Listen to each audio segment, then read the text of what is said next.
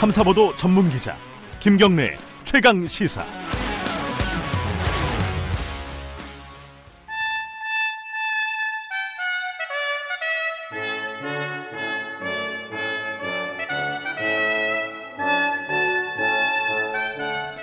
네, 김경래 최강 시사 2부 시작하겠습니다. 매주 월요일 이 시간에는요. 민주평화당 박지원 의원님과 함께하는 고품격 본격 정치 토크 박지원의 정치의 품격 마련되어 있습니다. 민주평화당 박지원 의원님 스튜디오에 나와 계십니다. 안녕하세요. 휴가 잘 다녀오셨어요? 아니 또 지난 얘기를 또 해주시고 예. 휴가 동안에 어, 진행을 해주셔서 감사드립니다. 진짜 김경래 앵커가 예. 잘하시는 걸 느꼈습니다. 아, 안 되더라고요. 반응은 그렇지 않더라고요. 박지원님이 훨씬 낫다. 뭐 이런 아, 반응들이 예. 많아서 굉장히 저는 실망을 했습니다. 야, 금요일 날 일본이 화이트리스트 배제 결정을 한 거고 이 얘기를 뭐 안 할 수가 없습니다. 예. 뭐 우리 문재인 대통령은 일본에 지지 않겠다. 이렇게 말을 했고요. 의원님은 어떻게 이 상황을 어, 보고 계십니까? 지금 설마 했던 게 현실로 나타났기 때문에 네. 지금은 정치권이나 국민이 잘 단결해서 아베 일본의 그 폭거에 대해서 확실하게 싸워야 된다. 음. 그렇지만은 대통령과 정부는 또 다른 어떻게 할 것인가 음. 하는 것을 만들어내야 된다. 네. 그런 생각 같습니다. 이게 그 문재인 대통령 입장 발표가 있고 나서 일본에서 그 외무성 부대신 우리로 치면 이제 사관 차관급이잖아요. 네, 그렇습니다. 사토 마사이사 뭐 좀 들어본 사람이에요. 이제 네. 뭐 독도 관련해서도 여러 가지 좀 해프닝이 있었고. 근데 이게 무례하다라고 표현을 했어요. 이게 외교적으로 가능한 수사인가요? 이 차관급이 대통령의 말을 무례하다고 하는 게?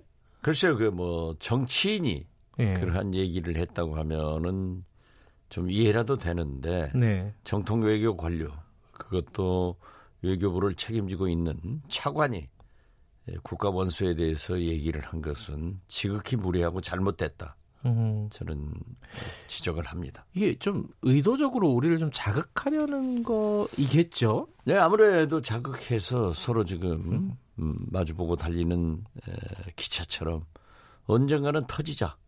하는 것으로 몰아가고 있는데 네. 에, 그러함에도 불구하고 외교관은 외교관이 쓸 수 있는 수사를 써야지 음. 그러한 타국의 원수에 대해서 아무리 전쟁을 한다 하더라도 그건 틀려먹은 얘기다. 저는 음. 그렇게 봅니다. 근데 한 가지 좀 궁금한 거는 이 화이트리스트 배제 직전에 미국에서 이제 중재안을 내놨다 이런 보도들이 꽤 나왔었어요. 그 뭐 미국 쪽 외신도 그렇고 일본 쪽 외신도 그렇고 이게 다 미국에서 어, 한국, 일본 한 발씩 좀 물러나는 게 어떻느냐라는 취지의 중재안을 내놨다 이런 보도가 있었는데 결국은 일본이 그 말을 안 들었습니다. 이게 좀 의외였어요.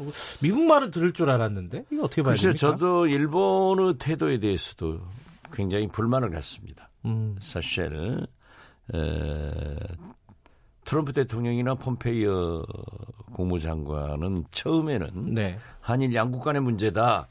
라고 했지만은 사실상 국무성이나 미국 각 부처의 실무적 일은 차관보가 다 하거든요. 네. 그런데 벌써 스틸웰 미 국무성 차관보가 한국에 와가지고 네. 우리는 개입을 하겠다 하고 일본으로 갔단 말이에요. 그래서 저는 상당히 좋은 시그널로 받아들였는데 네. ARF에서만 하더라도 폼페이어 장관이 예, 강경화, 고노 그리고 3자 회동을 하겠다. 음. 이런 수순으로 얘기가 됐었는데 어, 순차적인 강경화 고노 회담은 생략하고 한미일 어, 삼국 외교부 장관이 겨우 30분간 네. 해가지고 어, 강경화 장관은 펌페이어 장관이 적극적으로 나선다고 했고 고노 예상은 그러지 않았다. 하는 음. 것으로 하니까 사실 이건지 저건지 아무것도 모르는 거죠. 그렇죠. 그러나 공부장관도 그 이상 또 개입하지 않, 는 식으로 음흠. 시사를 하는데 사실 지금 아무리 이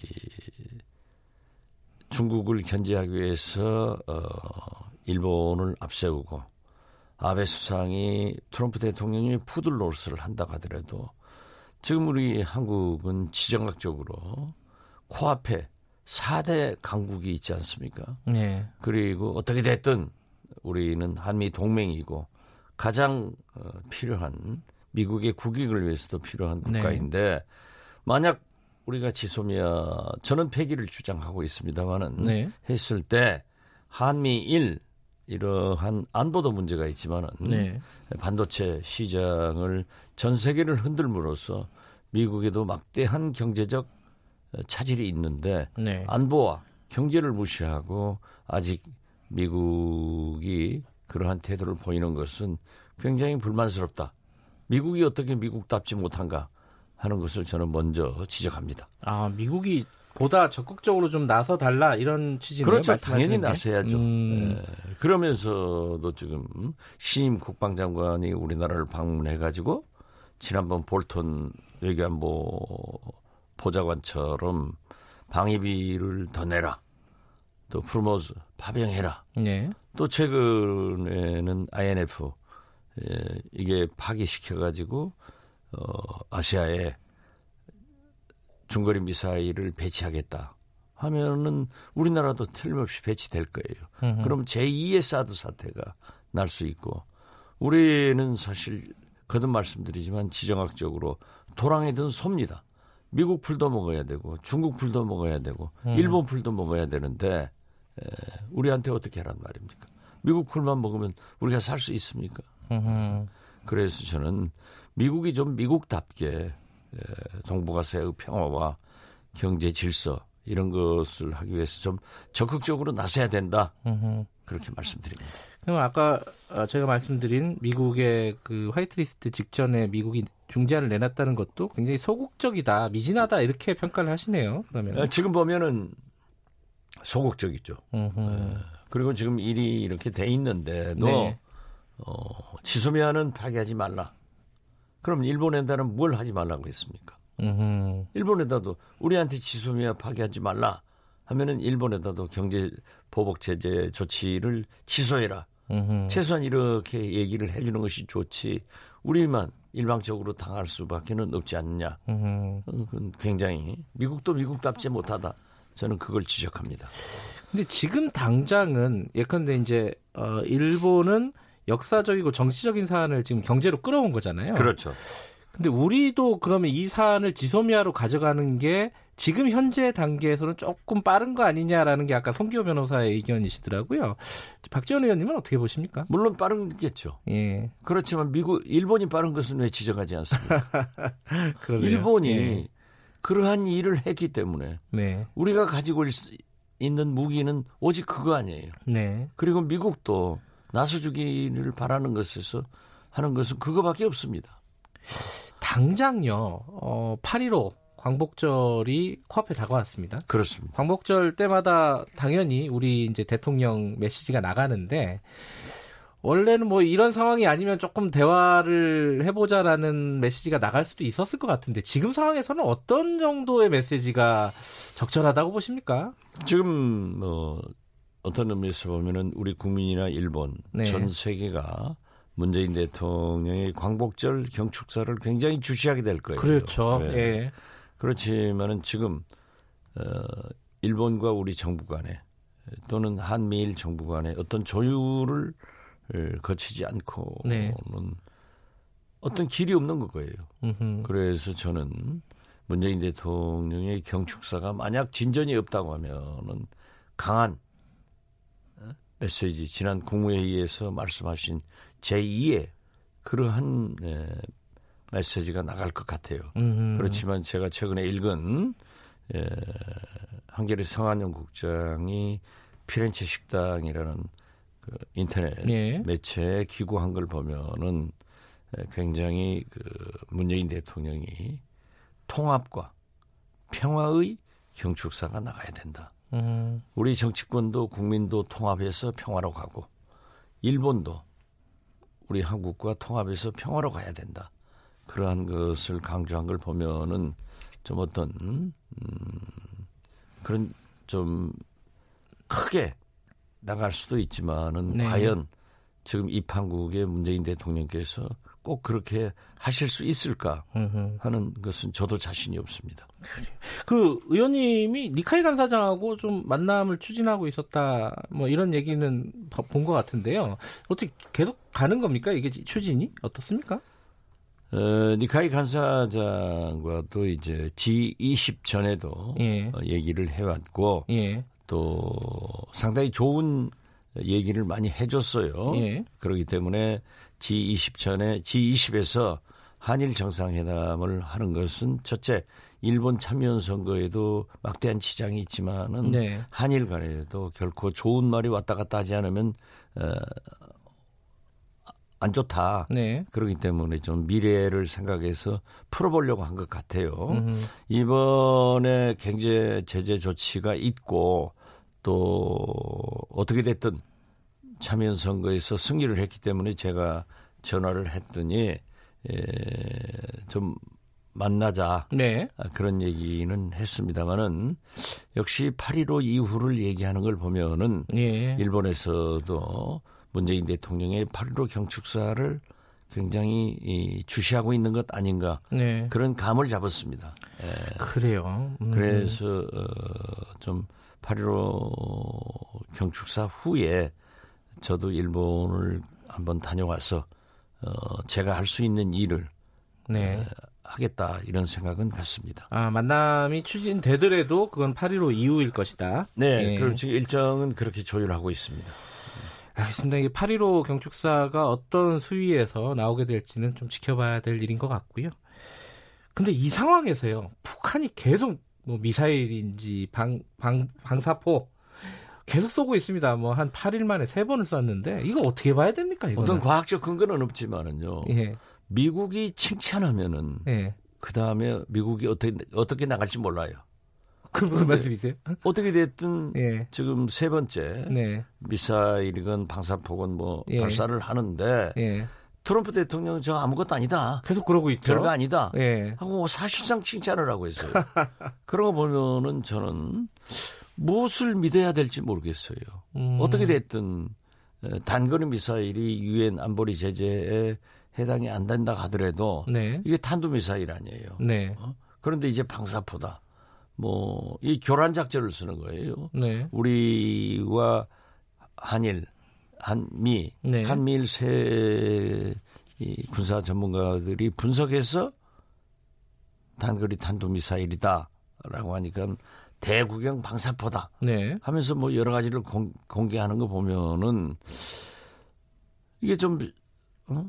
교란 작전 아닌가 이렇게 음. 보지만은 아무튼 지금 현재 김정은 위원장은 제가 알고 있기로는 오늘부터 한미 군사 훈련이 시작되지 않습니까? 네. 비록 도상이지만은 그리고 공격 수위도 이제 DMZ 미 이하로 한다고 그럽니다. 예. 소위 말하는 쉽게 말해서 38선 이남으로만 에, 방어 네. 수준의 한미 군사 훈련이라고 하지만은 어떻게 됐든 2주간 이 한미 군사 훈련을 하고 있으면은 에, 북미 간의 실무 대화는 그때는 안 열릴 겁니다. 네. 그렇지만 제가 알고 있기로는 지금 북미 간에 상당한 접촉을 해서 어, 이달 말 8월 말께는 에, 북미 실무 회담이 열릴 것이다.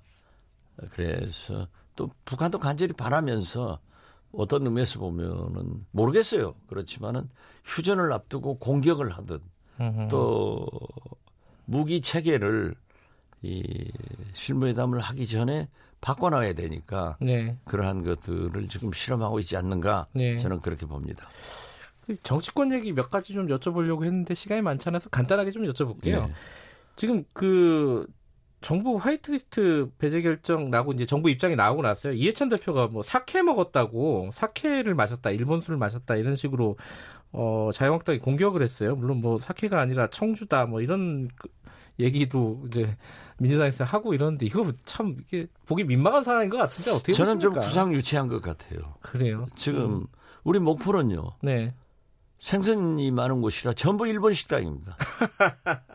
횟집이 많으니까요. 횟집이 많으니까요. 예, 예. 어, 그리고 서울에도 전부 횟집이 다 일본 식당이라고 할 수 없는 거예요. 예. 어?